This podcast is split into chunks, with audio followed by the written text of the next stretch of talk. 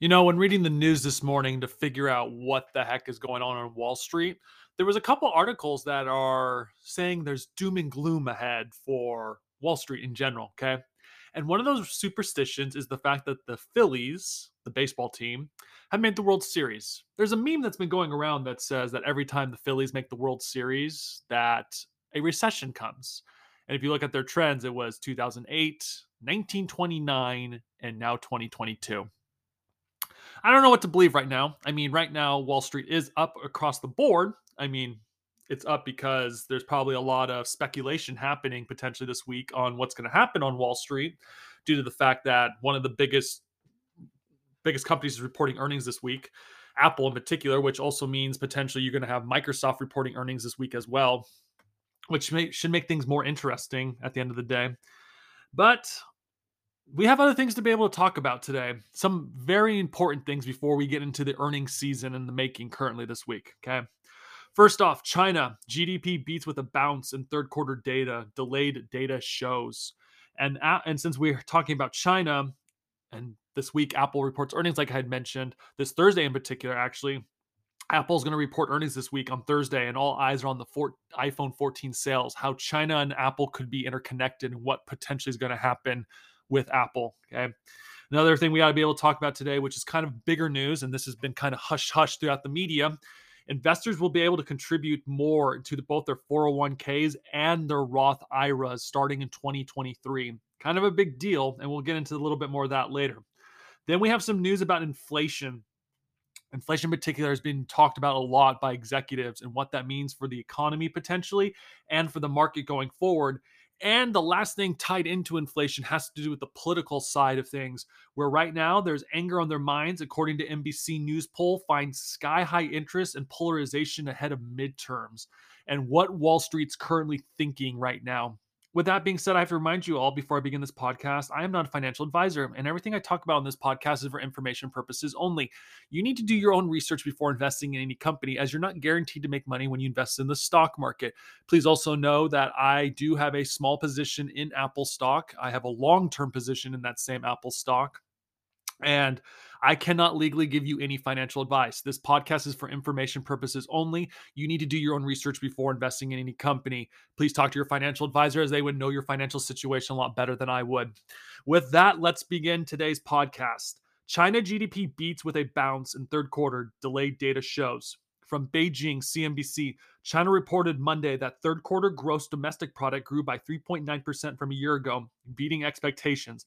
The data was originally set for release on October 18th, but was delayed late on October 17th with no explanation. China's Communist Party held its 20th National Congress from October 16th to October 22nd. Analysis pulled by Reuters prior to October 18th had expected China to report GDP growth of 3.4% for the third quarter. The official release, 3.9% year on year growth for the third quarter, marked a pickup from 0.4% in the second quarter, bringing year to date growth to 3%. That's still well below the official target of around 5.5%. COVID controls on business actively, especially in the second quarter of the year, have weighed on growth and prompted many investment banks to slash their full year forecast to around 3%. The latest Congress did not signal whether the COVID policy would soon end or continue. China has also released trade data from September on Monday after an unexplained silence on the figures, which have been expected out on October 14th. Exports, a major driver of China's growth, beat expectations with an increase of 5.7% in US dollars terms in September. Analysis pulled by Reuters had forecast a 4.1% increase. However, imports in US dollars terms only rose by 0.3% in September from a year ago, missing Reuters' forecast of 1% growth. And one of the reasons they're claiming is there's a real estate drag down growth. Overall, the data reflected the impact of COVID controls and the re- real estate slump, with the automotive industry remained a bright spot under Beijing's support for new energy vehicles. Retail sales grew by 2.5% in September from a year ago, slowing from August and missing expectations of 3.3% according to Reuters poll. Within retail sales, those catering fell by 1.7% in September from a year ago. Fortune, furniture, correction, furniture, home appliances, and construction materials also dropped last month from a year earlier. However, sales of autos, one of the largest categories by value, surged by 14.2% in September from a year ago. And last thing we'll talk about is the industrial side of things. Industrial production rose by 6.3% in September, from a year ago, well above the 4, 4.5% increase expected by, expected by Reuters. Automotive manufacturing surged by nearly 24%, while the country produced more than twice the number of new energy vehicles compared with a year ago. Quote, the industrial activity has been sourced on the strength lately, Goldman Sachs chief Asia Pacific economicist Andrew Tilton said on CNBC Street Signs Monday that the big picture is still that the economy is operating well potential well below potential this year. You know, I have to say I firmly believe China is going to be on the growth side of things, but at the same time, it's a little suspicious that they took their time releasing these reports, and there's a chance that some of these report numbers could be a lie. Now, granted, they did just have a not I want to say leadership change because President Xi is still there for China, but I have to believe that that they, they might be back on how things are going for China, the growth again. Now, there are those news reports saying that you still have issues with the COVID lockdowns. But at the end of the day, it seems like things are growing. Okay. And this helps us get a better idea of what might happen. What, what might happen with Apple this week? Okay, Apple reports earnings this week, and I have to say, what Apple reports on Thursday could determine a lot. Okay, says here Apple reports earnings Thursday, all sales on iPhone 14 sales. Apple will report its fourth quarter earnings for this quarter ended in September after the bell on Thursday. The most important new information will be details the tech giant offers on how the iPhone 14 series is selling. Many investors will be watching to see if Apple's newest iPhones, which went on sale late in the quarter, are on pace for growth cycle or if the global mac- macroeconomic conditions have finally started to weigh on the high-end electronics market. Quote, we don't believe fundamentals are immune to the macro backdrop, but we see the combination of resilient iPhone production product cycle and re- relation to revenues rather than volumes, as well as margins, to deliver results that demonstrate resiliency above the low bar of investors' expectations. At this time, JP Morgan's wrote in a note on Monday Apple could see a boost from a better than expected sales of iPads and Macs, which have been slowed by parts of shortages in recent quarters. Apple said in July that supply shortages could hit the company's sales by 4 billion, but some analysis believe that the company will will say that they were better able to manage the supply chain this quarter. Apple hasn't offered official guidance since 2022, initially citing uncertainty driven by the pandemic, but management has offered individual data points each quarter that allows analysis to back into the ability to forecast sales. Here's what Wall Street is expecting according to FactSet estimates. Revenues at 88.79 billion, earnings per share is $1.27. In July, Apple cheap Apple's chief financial officer, Luca um, Maestri, said that revenue growth in September's quarter could be larger than the third quarter's 2% annual growth. But they also warned investors that while the high margin service business would continue to expand, its growth rate would slow from 12% during the June quarter, citing the strong dollar and economic factors. However, most investors are aligned with service revenue growth should accelerate during December quarter again, according to Morgan Stanley's Eric Woodring. Investors will closely watch the Apple what Apple has to say about the quarter. Any forecast or guidance that suggests a lighter than expected holiday season could present the biggest risk to shares. Quote, we do not expect Apple to provide revenue guidance for F1Q December due to the ongoing macro uncertainty, but we believe the company will suggest revenue growth will decelerate, wrote the Deutsche Bank Stanley Ho in a note over the weekend. Okay. Something we got to remember is Apple has a lot of free cash on hand. Okay. They do. Okay. It says even here in the article, it says Apple still has an incredible strong free cash flow and spends scores of billions per year on share buybacks and dividends. The stock is down 60% year to date, while the NASDAQ composition is off by 30% says here we still view Apple as a defensive name given f- strong free cash flow and estimate 90 to 100 billion capital returns in CY23 even as the premium smartphones and macro slow further slow further Cowen analysis wrote in a note. this is what I want to know. If China is doing okay when it comes to exporting stuff right now, does that mean the iPhone is being exported now as well? Okay. I mean, it seems like since I mean China didn't meet the full expectations of what Wall Street was looking for with, with their data that they released. Now, granted, like I said, they might be fake data they might have released a little bit. They might have fudged the numbers, you never know. But it gives an idea that if these numbers are correct, I think Apple's going to do well this quarter. This isn't financial advice, just an observation. I mean, how remember a lot of Apple's products are made in China. Now, granted, we have read articles that says that Apple is wanting to expand its production facilities into India, which makes sense. But at the same time, maybe Apple's going to do well this quarter.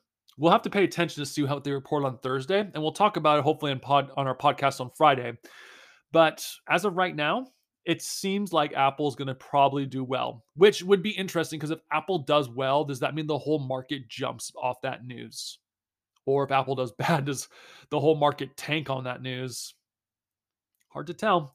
We'll keep an eye out for it. Now, for those of you who are invested in 401ks and Roth IRAs, there's some exciting news to be able to talk about. Okay says here from personal finance investors will be able to contribute up to 22500 in 401k plans and 6500 in iras in 2023 from CNBC. If you're eager to save more for retirement in 2023, there's good news from the IRS, which just announced higher limits for your annual 401k plan and individual retirement account contributions.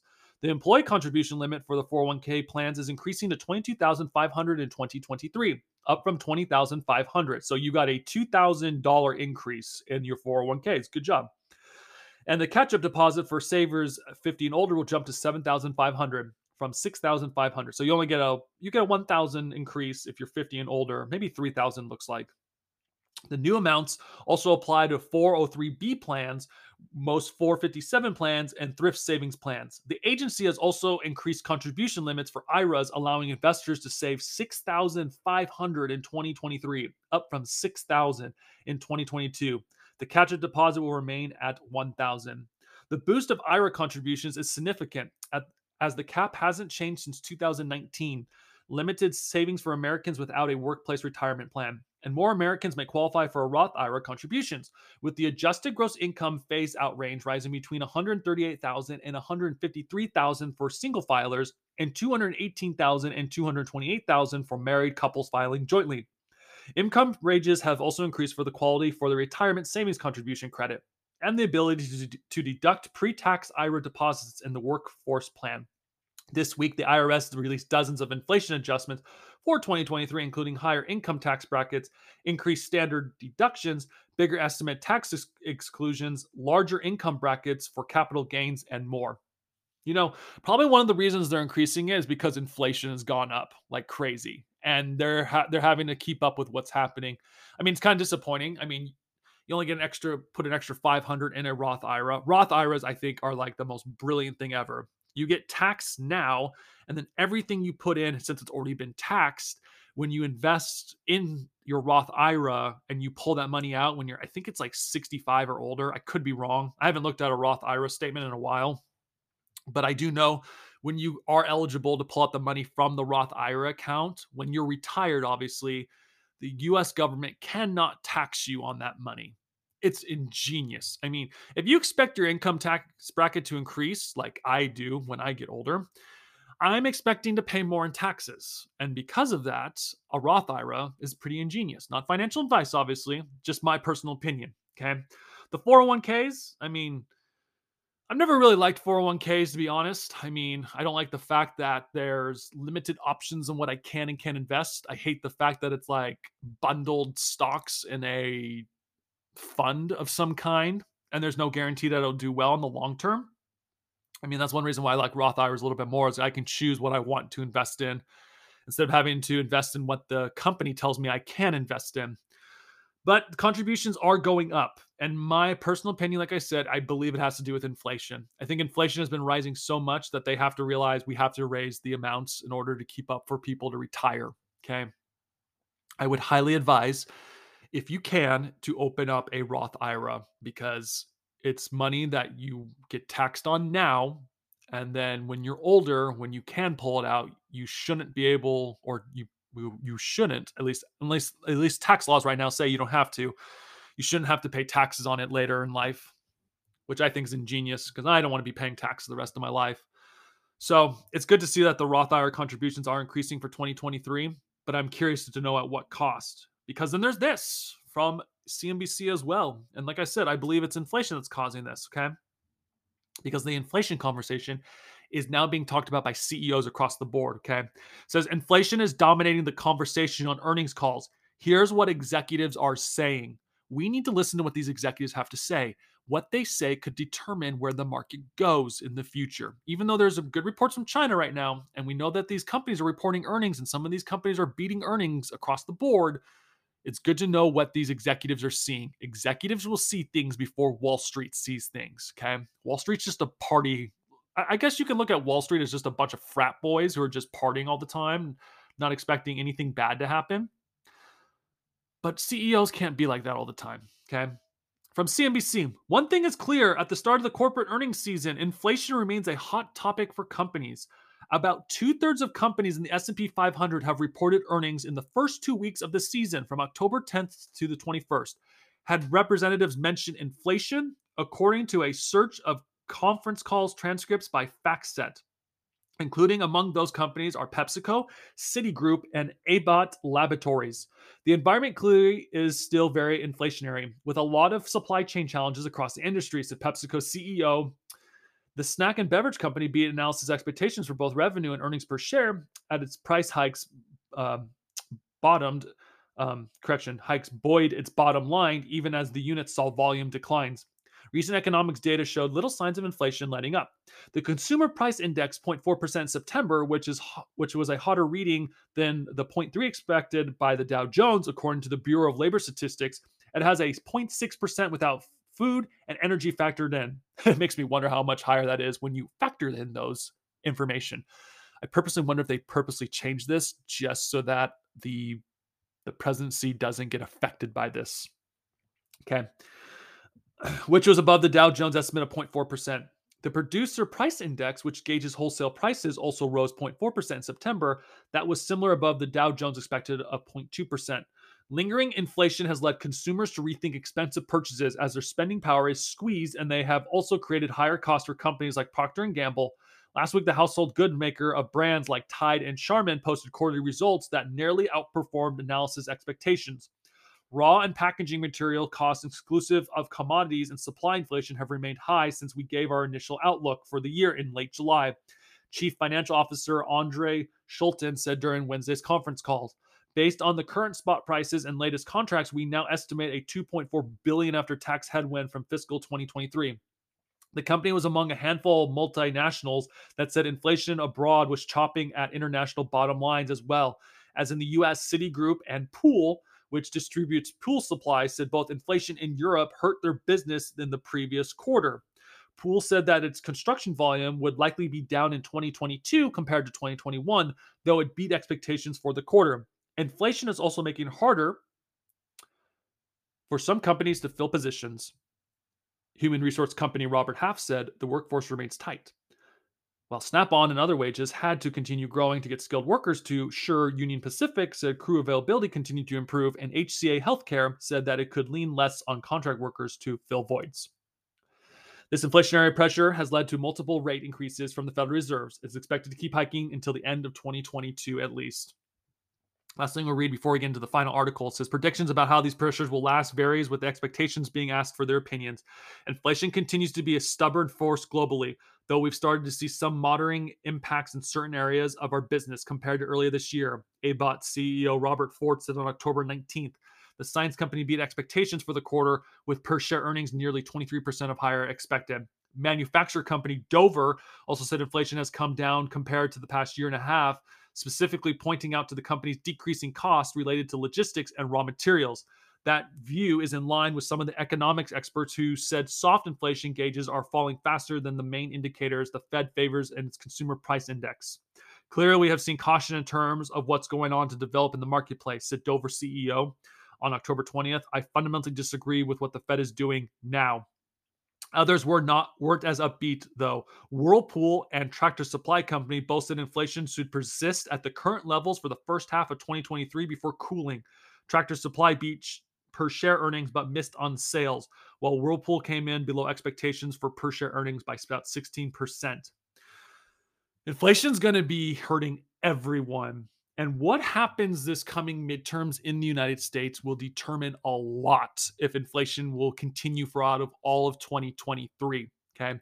We've printed so much money into our into our system right now that inflation is just going to keep growing. Okay. I mean, no matter what President Biden tries to do at the pump right now, it's not going to change anything. They printed way too much money. Okay.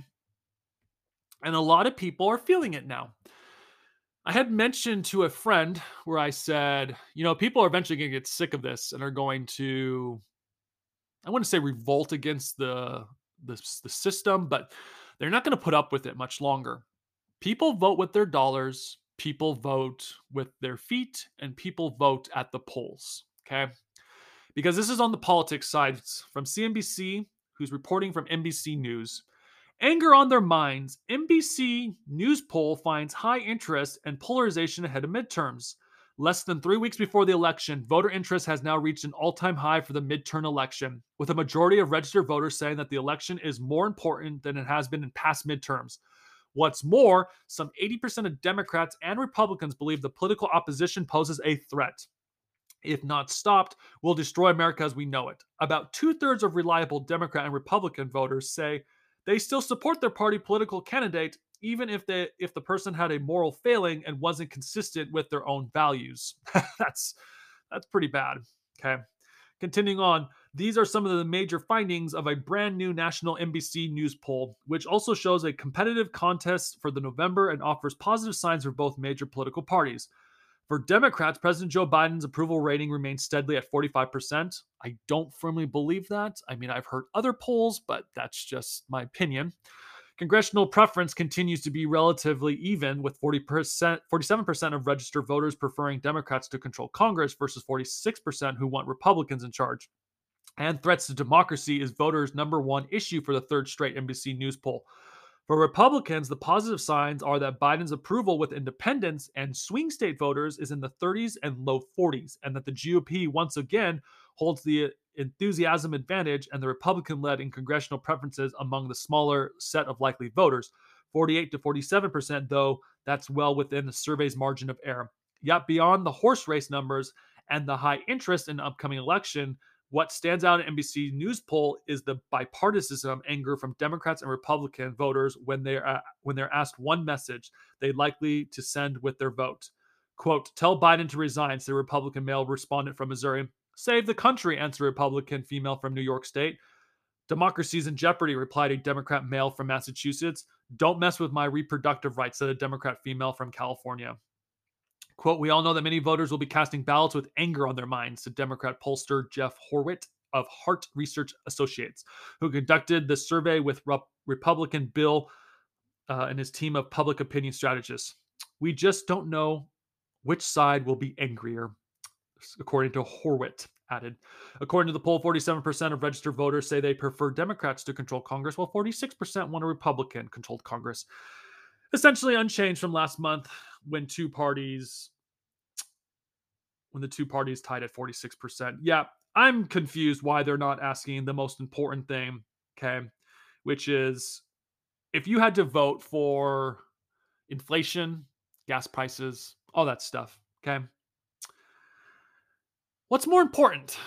In all I mean, if you can't afford to go to work because it costs like seven bucks a gallon and you only got like a less than like 1% raise from your company, you're not going to do well in the long run. You're just not. Okay. There's a lot of issues. Okay. What happens in this midterm election will affect the market. In all honesty, I also believe Wall Street's believing that the Republicans are going to win. This isn't financial advice. This isn't political comment. It's just observations. Okay. Because I remember this when Hillary Clinton was running back in 2016, was it? Man, that seems forever ago. I remember I was reading I was reading the articles and it seemed like Wall Street was predicting a Hillary Clinton victory. And then all of a sudden Donald Trump won. And as soon as the announcement of Donald Trump had won, there was a news article that came out from CNBC. I remember this article because it blew my mind that this had happened. It said the Dow was tanking, and then obviously the Dow rebounded. Okay. This was after the election results came in. Okay. I think Wall Street right now is betting that because Wall Street is just a betting casino at the end of the day. I think Wall Street is betting that Republicans are going to win. This isn't financial advice, and I'm not telling you what to do. But it seems like that's what they're aiming for. Or maybe I'm maybe I'm looking at wrong. Maybe they're betting that Democrats will win. Okay, because here's the other thing too. ExxonMobil hit a new all-time high last Friday. Now, granted, that might have been because Joe Biden was releasing the oil reserves from our strategic oil reserves, and a news anchor from CNBC flat out said that these were band aid issues that he was solving with the oil companies, and it was just going to cause more chaos in the long run, and that he said to invest in energy equities across the board. It's hard to tell. But Wall Street's betting on someone to win. I personally think people are going to be fed up with inflation. I think people are going to be fed up with the gas prices they're having to pay right now. I mean, they don't even talk about it on this this this whole poll thing right now, at least from what I'm reading. I mean, they're, they're focusing on all the dumb stuff. I mean, it says here, it says on the nation's economies, 20% says it'll be be better over the next year. 26% say will stay the same, and 50% say will get worse. I mean, I wonder why when they don't interview these people, like if they say like, is inflation going to be an issue for your votes? Is gas prices going to be an issue with your votes? Because I believe that that right there will give you a true sense of where the voter's going at the end of the day. And Wall Street has to pay attention to this because it's going to determine where the market goes. And it's a terrifying thought that voters will almost dictate where the market and the potential economy is going to go. And we're less than three weeks away from that.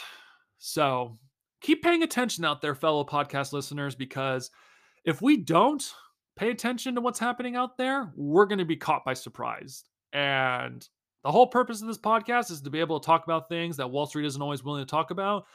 And this is one of these things right now. So I'll leave it there. With that being said, thank you so much for listening to today's podcast. If you had, please like and subscribe to this podcast as every like and subscription helps grow this channel. Please also continue to share with friends or family as this helps continues to grow this podcast as well. We want to get the word out as much as possible to let people know about this podcast and what we're talking about that Wall Street isn't always willing, willing and able to talk about. With that being said, fellow podcast listeners, thank you so much for listening to this podcast today. Thank you and goodbye.